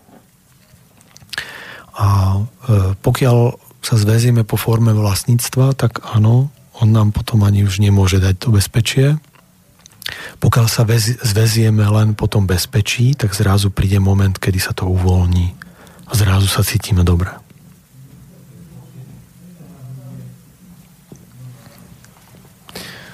Ja mám vlastne veľmi otvorenú stále tú otázku toho... Ale to je asi... No skúsim a uvidíme, čo povieš. Že či vôbec je možné, aby... Viem si predstaviť nejaký čas to nastavenie vzťahu, že jeden je taký ten uh, rád majiteľ a ten druhý je rád vlastnený, ale v istej ako z, uh, veci to ten vzťah ako keby zastaví, že tam skoro nie je až tak možné posúvať tú DNA toho vzťahu. A to mi pripadá, že vlastne z pohľadu ako nejakej dlhodobosti toho vzťahu nie je, nie je možné, aby ten vzťah tým pádom bol živý. Nie je možné, aby naozaj to tam žilo medzi nimi, medzi tými dvoma. Z rôznych dôvodov to môže byť pre nich pohodlné a vedia v tom zotrvať, ale to vlastne e, nevytratí sa z toho ten vzťah, vzťah ako taký? No, pokiaľ všeobecne asi by som mohol povedať, že keď e, niečo trvá dlho vo vzťahu, a to je čokoľvek, tak sa zrazu ten vzťah vytráca. Ale to platí všeobecne aj pre iné veci. Ako náhle dlho sedíme na stoličke, prestaneme ju vnímať. E, náš život je založený na zmene. Keď chceme pocítiť, e, aký je, aká je jemná pokožka ženy, tak potrebujeme ju hľadiť. Nie sa jej len dotknúť. Keď sa jej chceme, alebo sa jej dotkneme, tak to nechceme cítiť pokožku, ale chceme jej niečo dať najavo. Čiže myslím, že všeobecne platí, ako náhle dlhodobo niečo je vo vzťahu, napríklad, že jeden vlastní a druhý je vlastnený, tak ten vzťah sa vytráca. Stráca vlastne akoby funkčnosť. Prestáva ho vesmír vidieť. A e, tá zmena je potrebná a dôležitá a funguje vlastne všeobecne vo vzťahu, čiže aj vo vzťahu. Čiže asi by to mohlo, keby sme to mali, mohli povedať tak, že ideálne, tak asi by to malo byť tak, že e, raz jeden vlastní a druhý je vlastnený a potom sa to niekedy otočí a zrazu ako ten druhý sa cíti, že ako teraz on je vlastnený a ten druhý sa dostal do vlastníckej pozície. A um, život nám aj prináša takéto momenty, keď prichádzajú deti napríklad, alebo odchádzajú deti. Takže to sú akoby dve asi veľké méty vzťahu, alebo také body. A tam sa to často vymieňa. Keď sa rozvíjajú deti, ja vidím, ako e, jedno dieťa e, je, a väčšinou to je skoro presne 7 rokov napojené na jedného rodiča, potom sa odpojí a napojí sa na druhého. A to v tom druhom rodičovi samozrejme vytvorí istý priestor aj na žiarlivosť a na rôzne iné témy, možno aj kľudne na závisť, že tak teraz 7 rokov sme mali krásny vzťah a zrazu ako si ma nevšíma ten syn alebo tá dcéra a zrazu si všíma toho otca alebo tú mamu. A často je to tak, že najprv je dieťa napojené na mamu prvých 7 rokov a zrazu potom si všimne otca, že aj on tu existuje a on má nejaké kvality, alebo on môže zobrať dieťa lyžovať, alebo uh, má nejakú ako myšlienku, ktorá zrazu dieťa zarazí alebo obohatí. Čiže vlastne vo vzťahu je to potom o tom, že to zažiarlenie alebo to, čo to sprevádza možno až po tú neveru, je tam ten ťah toho nejakého vzťahu, života v tom vzťahu, to pustiť, prestať to vlastniť. Hm. Ja myslím, že keď to nastane, ehm, to prestanie vlastnenia, že keď vlastne vo vzťahu sa pustí to vlastnenie, tak akoby nastanú veci, ktoré ehm, sú pre ten vzťah naozaj vlastné. Že začína vlastne, že vtedy začína ten vzťah. Že vtedy začína najviac žiť. Že dovtedy je to také, ako keď sme boli naučení, že najprv musíme mať ten prstník, potom uh, musíme mať tú hračku, hej, a potom musíme mať ten mobil a musíme mať ten byt. A toto asi akoby prebieha takisto vo vzťahu. Hej, akoby ten prstník je asi najkrajší vo vzťahu. Hej, prvé tri mesiace rúžové sú perfektné. Už keď akoby E, začneme vlastniť na úrovni školy, mobilu a bytu, tak to už sú také, ako, už také ťažšie vlastníctva, ale ako náhle to pustíme, tak to je v živote to, že e, zomierame a odovzdávame našim deťom ten byt A tam začína niečo, čo nemáme úplne spoznané. Keď sa to vo vzťahu podarí, tak zrazu tam je ten život. Zrazu akoby tam ten vzťah začína žiť a začína sa obohacovať.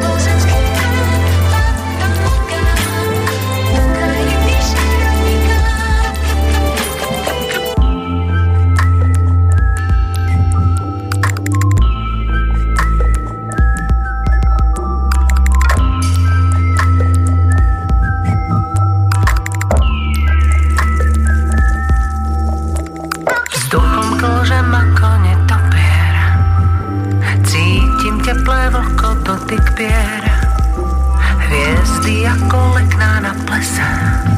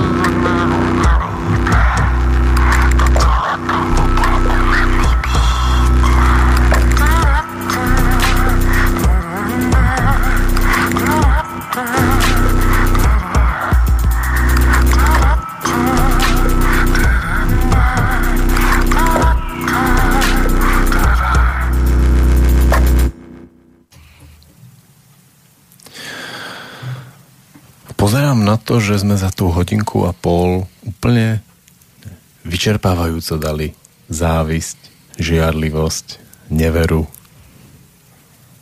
Došli mi otázky. Máš niečo, čo by si chcel dodať k tejto téme?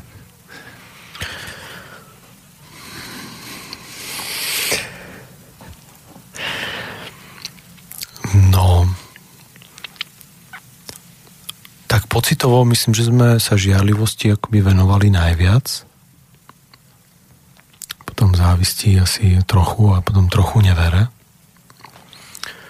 Tak neviem, či by sme to nemali trochu vyrovnať. Tak poďme na to.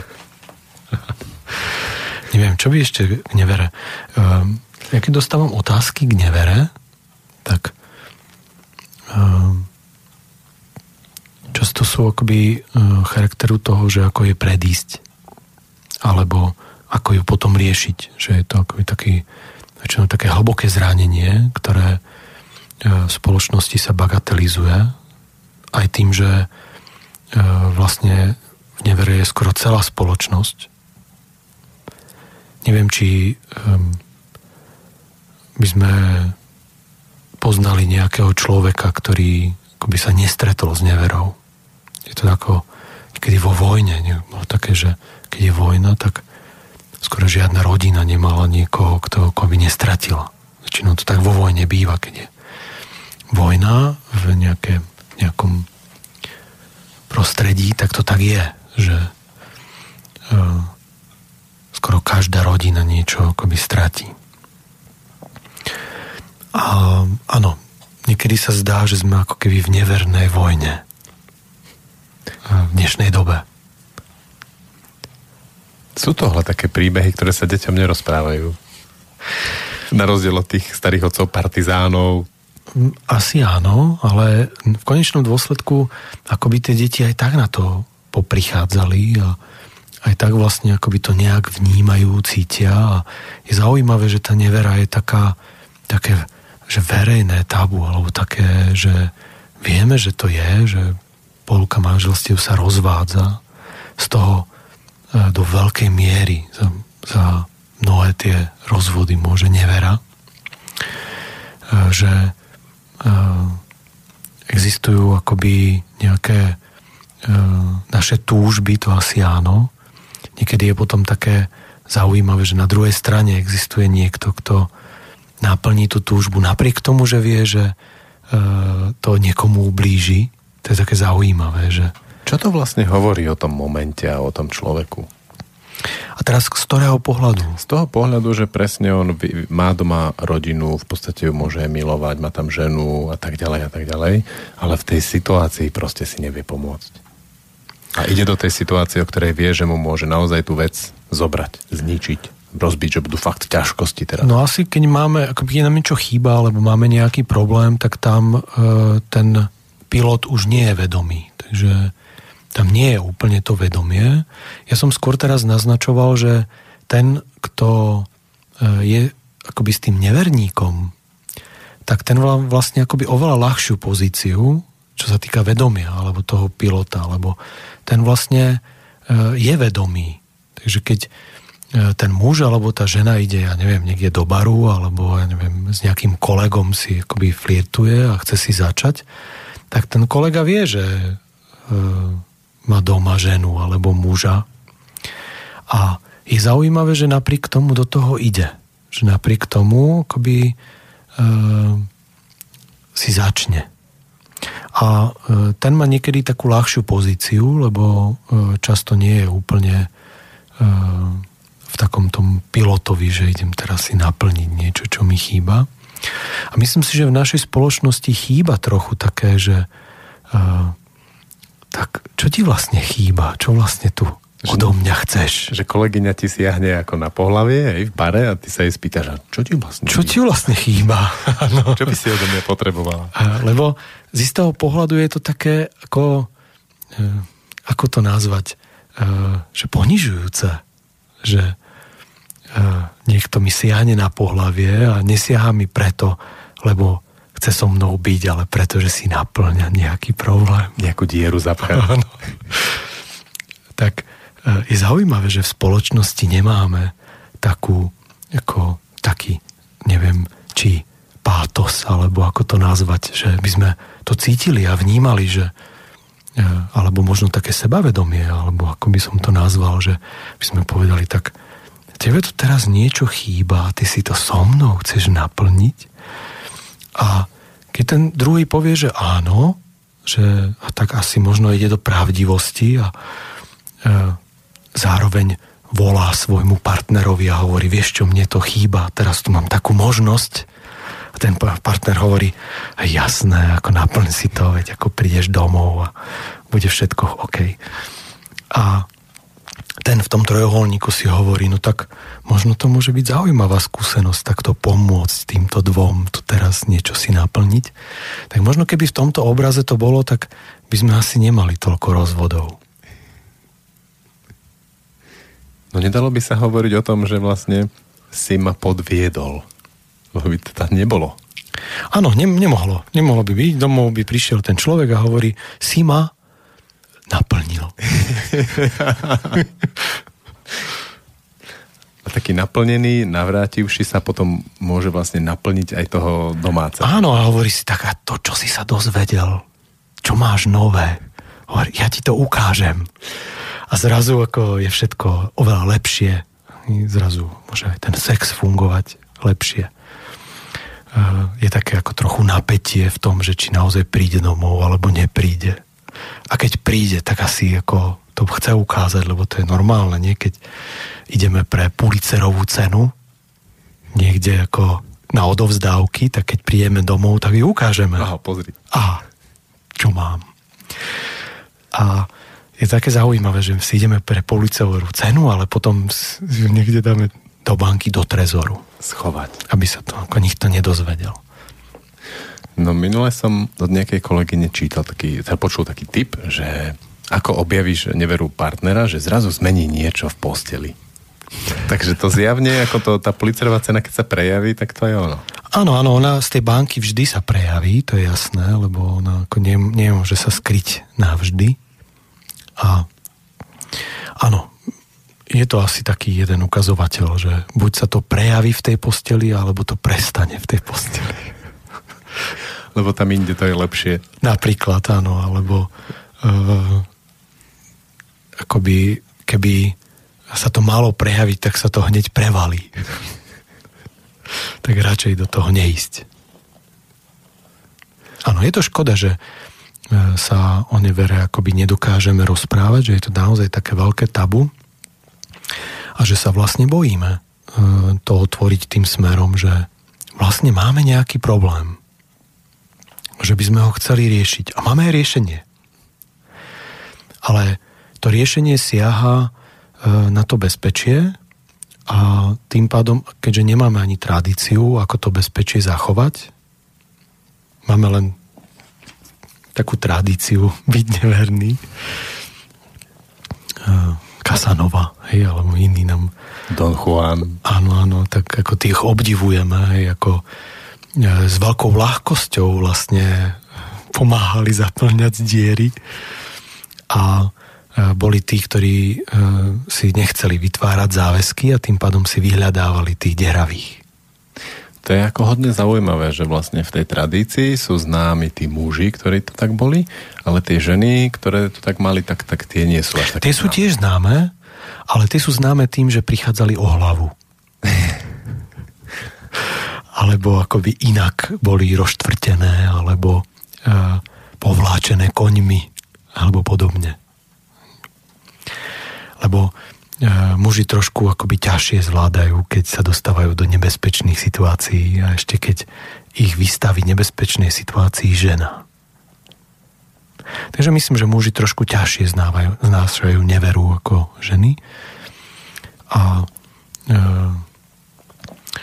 tým našťastie akoby majú menej e, tých signálnych sústav, ako to zistiť, lebo potom by sme nemali len rozvody, ale možno aj akoby by e, nastávali aj tvrdšie, tak ako v minulosti. Súboje. Roštvrtenie a prichádzanie o hlavu a tak.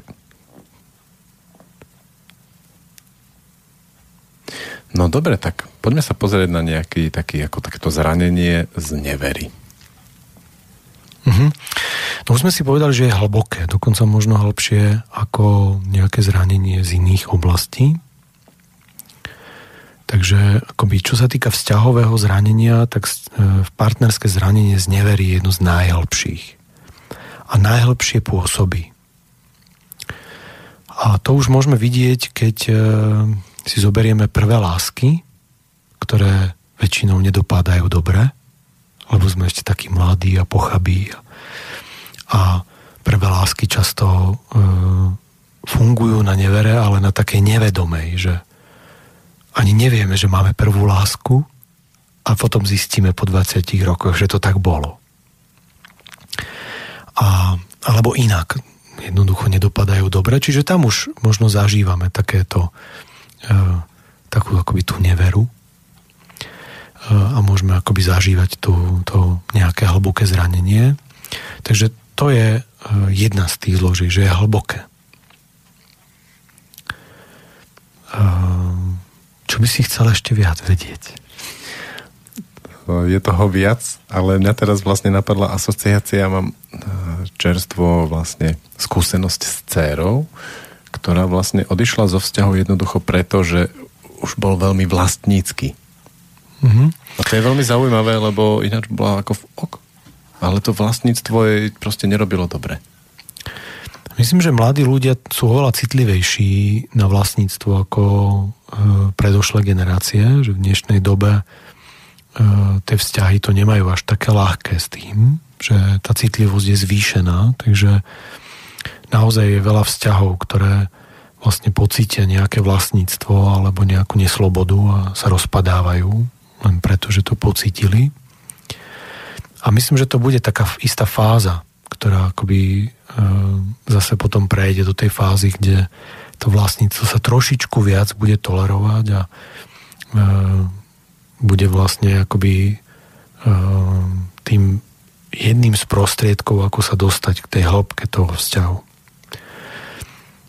Myslím, že dnes prežívame trochu krízu partnerského vzťahu. Vidíme to už napríklad v Japonsku alebo v Spojených štátoch amerických. Hlavne v Japonsku, kedy E, zrazu ako mladí ľudia nesexujú, nespájajú sa, nevytvárajú rodinu. Alebo sa im to zdá zbytočné. Alebo sa im to zdá obťažujúce vlastne vojsť do vlastníctva. Vidíme to aj u nás. E, my síce vchádzame do vlastníctva, ale už mladí ľudia nechcú to podpisovať niekde na úrade alebo niekde pred nejakým kňazom, Takže to už je taký prvý ukazovateľ toho, že nie, my to nepotrebujeme. Prečo by sme sa mali vlastniť? Uh, áno, môžeme sa zamýšľať nad tým, že či uh, partnerstvo bez kúska vlastnenia môže prejsť do toho nevlastnenia, či je možné vlastne rovno ísť do nevlastnenia. Je možné, že áno. Ja osobne som možno v tomto old school, takže si to neviem až tak predstaviť. Najprv musím ten prstník vlastniť, aby sa ho mohol pustiť. Áno, áno, áno. Bez toho si to akoby ja neviem predstaviť. Ale je možné, že vznikne akoby nejaká iná uh, akoby iný spôsob, ako to urobiť. Ale momentálne si myslím, že je to skôr preto, lebo je tu generácia tých, ktorí nemohli vlastniť prstník prírodzene a tým sa im to zdá akoby také, že to nemôže byť. Takže mali sme vlnu socializmu, kedy vlastníctvo bolo skoro zakázané a mohli to robiť len privilegovaní, alebo e, ktorí si to nejak udržali, ale aj tak boli len veľmi tolerovaní. A potom vznikla taká vlna, že e, prsník e, mohol, mohlo vlastniť dieťa len vtedy, keď to lekár dovolil tak prirodzene potom z toho, z týchto dvoch takých traum môže vznikať generácia detí, ktorá vlastne s tým vlastnením môže mať trošku problém a tým pádom to partnerstvo e, alebo to vlastnenie v tom partnerstve e, je problematické alebo e, nechceme to, odmietame. No ja keď pozorujem teraz ako deti posledných 10 rokov, tak mám pocit, že oni padajú práve k tomu, od toho mantinelu, že nebolo možné mať prsník, k tomu, že teraz ten prsník veľmi chcú čo najdlhšie. Úplne, že až extrémne. Hm.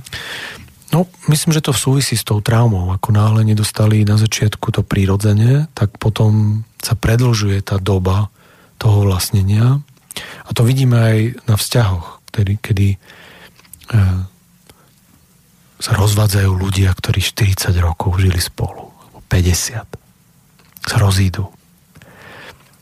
Úplne, že pred cieľom kedy by teraz si mali povedať, tak a teraz to naplníme, teraz to dáme, tých posledných 5 rokov, to ako pred tým koncom úplne si užijeme, tak oni sa rozídu a idú do samoty. A vlastne idú do úplne nových vzťahov väčšinou, alebo uh, nejdu, kde ako odznova začať všetky tie veci, nejde to akoby urobiť uh, z môjho pohľadu inak, lebo keď chceme nevlastniť, najprv musíme vlastniť a keď chceme nevla, tak najprv musíme nevlastniť a takže tá zmena je tam dôležitá. Tak e, áno, táto trauma e, zrejme ovplyvňuje a nie len tie prsníky, ale potom aj tie vzťahy. Dobre, to bolo k tej nevere. A máme tu ešte závisť, ktorej sme sa venovali menej. závisť, no. Takže z ktorej strany ju zoberieme? Závisť. Tak poďme na peniaze. To je také ako mm. úplne, že očividné, že on má peniaze, určite ich ukradol, alebo proste toto, tento náš Janusik, Janošikovský syndrom je taký výrazný. Áno, že kto má viac, tak vlastne... Treba mu zobrať. Treba mu to zobrať. No ono je to zase tak, keď si pozrieme do prírody, tak uh, tam ako nikto nemá viac. To je také zaujímavé, že keď si zoberieme 100 veveričiek, tak pravdepodobne v ich brúložkách nájdeme presne toľko isto orieškov, e, koľko vlastne má tá druhá. že e, možno tam bude nejaký výkyv podľa toho, že či pri strome má viac tých orieškov alebo menej. Ale asi akoby nebude to mať rovnako. Myslím, že v nás, v ľuďoch máme takú akoby vlastnosť alebo schopnosť alebo niečo trošku viac ako tie veveričky. Že potrebujeme to poznanie, potrebujeme poznávať. Že tá veverička viac ide na tom, aby prežila, aby vlastne akoby sa najedla a zohriala, aby ju nič nezožralo. A my už ideme ďalej. Potrebujeme ako sa trochu aj ukázať a potrebujeme akoby ja, hovoríme tomu, že ego že potrebujeme vlastne, aby sme boli vidieť, aby sme boli jedineční. A zároveň potrebujeme poznávať. A z hľadiska toho máme také úskalie, že jedna z tých vecí, že ako byť jedinečný a poznávať je, že toho máme veľa. A to jedno, či peňazí sú ľudia, ktorí zbierajú železo. Skoro v každom meste je jeden taký človek, ktorý má na dvore že všetko to je také zaujímavé, že sú tak rozložení tí ľudia, ktorí tak ako e, zbierajú tie veci. A tým, že peniaze e, sú zmenno, zmennou formou a že zabezpečujú prežitie a rôzne tieto veci a hlavne zabezpečujú jedinečnosť a poznanie, tak sa nám zdá, že čím ich budeme mať viac, tak tým to bude lepšie. Čiže za peniazmi je také, že uh, zrazu nám to hladí to ego a zrazu nám to hladí to, že môžeme nazvať čokoľvek, čiže môžeme poznať niečo. A myslím si, že to nie je tá závisť o tom, že by sme chceli mať viac peňazí, ale skôr, aby sme mali pohľadené to ego, alebo aby sme mohli poznávať.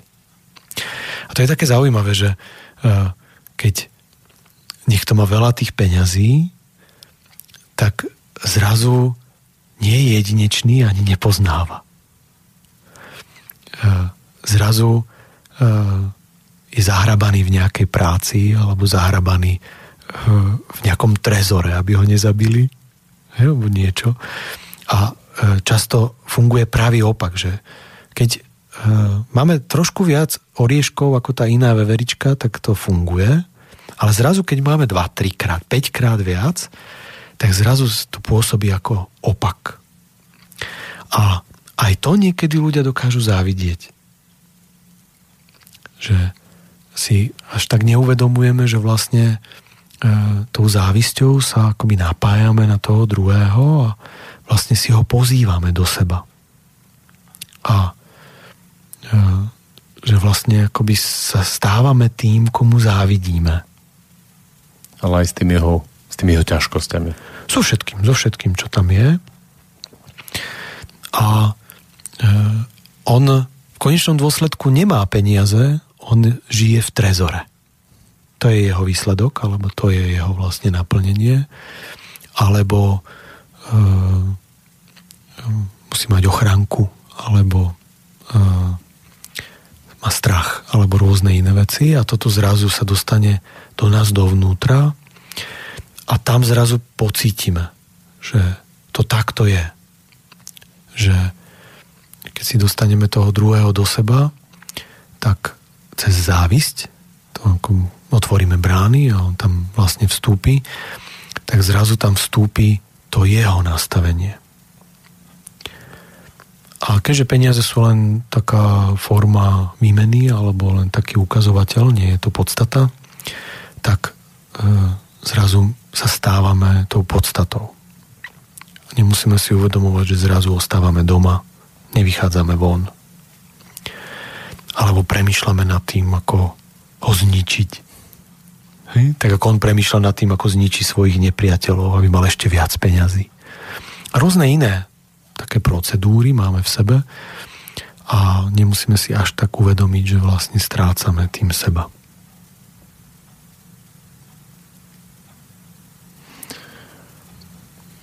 Čo sa dá vlastne urobiť v tom nastavení závidím niekomu peniaze? No, zase asi sa vrátiť a pochopiť, že kde nastal ten moment, že potrebujeme do toho prázdneho miesta vložiť niekoho iného.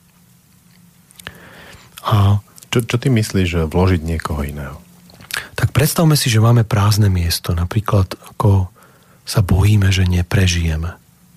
Čiže máme taký ako strach z prežitia.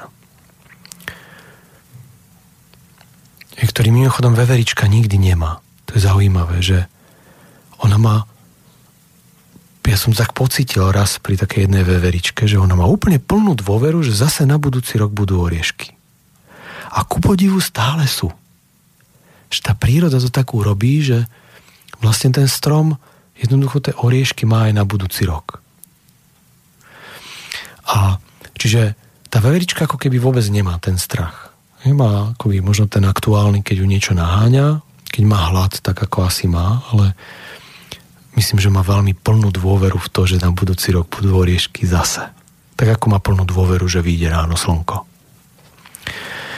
A e, toto akoby my niekedy nemáme a zrazu zistíme, že povedzme máme strach, že neprežijeme a tam vznikne diera, taká akoby vo vnútri v nás. A teraz máme dve možnosti. Jednu možnosť sa snažiť ju zaplniť nejakými našimi vecami, nejakými našimi prostriedkami, napríklad dôverou, že vyjde zase slnko. Aj napríklad. Alebo to zaplníme iným človekom, ktorý vlastne vnímame ho, že on to má. Takže mu začneme závidieť. Že myslím, že tá závisť je práve ten proces. Že vesmír nám dal takú možnosť, že keď nemáme inú možnosť, že keď nemáme tú schopnosť zaplniť to niečím našim, tak to zaplníme niečím zvonku. A je otázka, koho si vyberieme. Väčšinou si vyberáme uh, nie úplne vhodne. Ja, lebo tak si myslíme, že by nám peniaze vytrhli z toho, čo teraz žijeme. Takže napríklad, že keď vyhráme športku, tak všetko sa zmení. A tí, čo vyhrali športku, to úplne akoby dokazujú, končia na psychiatriách alebo uh, pod rôznymi ako uh, tlakmi, či už e, rodiny alebo iných e, štruktúr, ktorých o tie peniaze chcú obrať, že nakoniec zistia, že to nie je úplne vhodné e, vyhrať športku len tak. Takže ako náhle sa zaplníme tými ľuďmi zvonku, tak samozrejme, že sa nimi stávame a keď sa nimi stávame, tak nemôžeme byť sami sebou. A zase sa deje to, že nie sme jedineční, lebo keď tam máme vo vnútri niekoho iného, tak ten môže prebrať kľudne kontrolu skôr či neskôr. A nemôžeme poznávať, lebo to nám zabraňuje, lebo nevieme, že či máme poznávať očami toho druhého alebo našimi.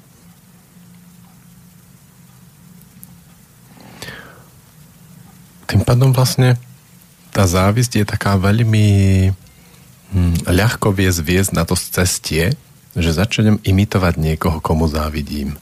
A nedostanem sa k tej podstate toho objavovania, že k čomu ma tá závisť vlastne vedie. Z dlhodobého hľadiska je veľmi deštruktívna, z toho krátkodobého hľadiska akoby nám rozvíja naše vnútro. Takže akoby, keď nevieme to zaplniť niečím našim, tak si to akoby tak zaplátame niečím zvonku. A postupne, keď to identifikujeme, tak môžeme to vymeniť a zafungovať ako my. Ale skôr či neskôr, alebo z dlhodobého hľadiska, môže byť naozaj veľmi deštruktívna až tak, že vlastne nás pohltí. Um, ten, koho si púšťame do našho vnútra a cez tú závisť mu dávame priestor, aby vlastne uh, nás obsiahol. Tak sme to dali. Dá sa povedať, že závisť, žiarlivosť aj nevera dostali priestor, sme ich rozobrali. Tak uh, uvidíme, čo to dá nám, alebo poslucháčom. No je to taká zaujímavá vec, lebo kurzy napríklad, e, ktoré organizujem a na ktorých sa často podielaš, to tak často prebieha, že tam sa naozaj niečo stane. Že bola smrť, tak tam naozaj sa ako u mnohých ľudí veľa vecí zomrelo. Bola dôvera, to bolo podobné a teraz tie relácie môžu ísť tým smerom, takým konštalačným. Áno, e, na počiatku bolo slovo. Ďakujem ti, Patrik. Ďakujem aj ja. Uvidíme sa zase niekedy na budúce. A s poslucháčmi do počutia. Táto relácia vznikla za podpory dobrovoľných príspevkov našich poslucháčov. I ty sa k ním môžeš pridať. Viac informácií nájdeš na www.slobodnyvysielac.sk Ďakujeme.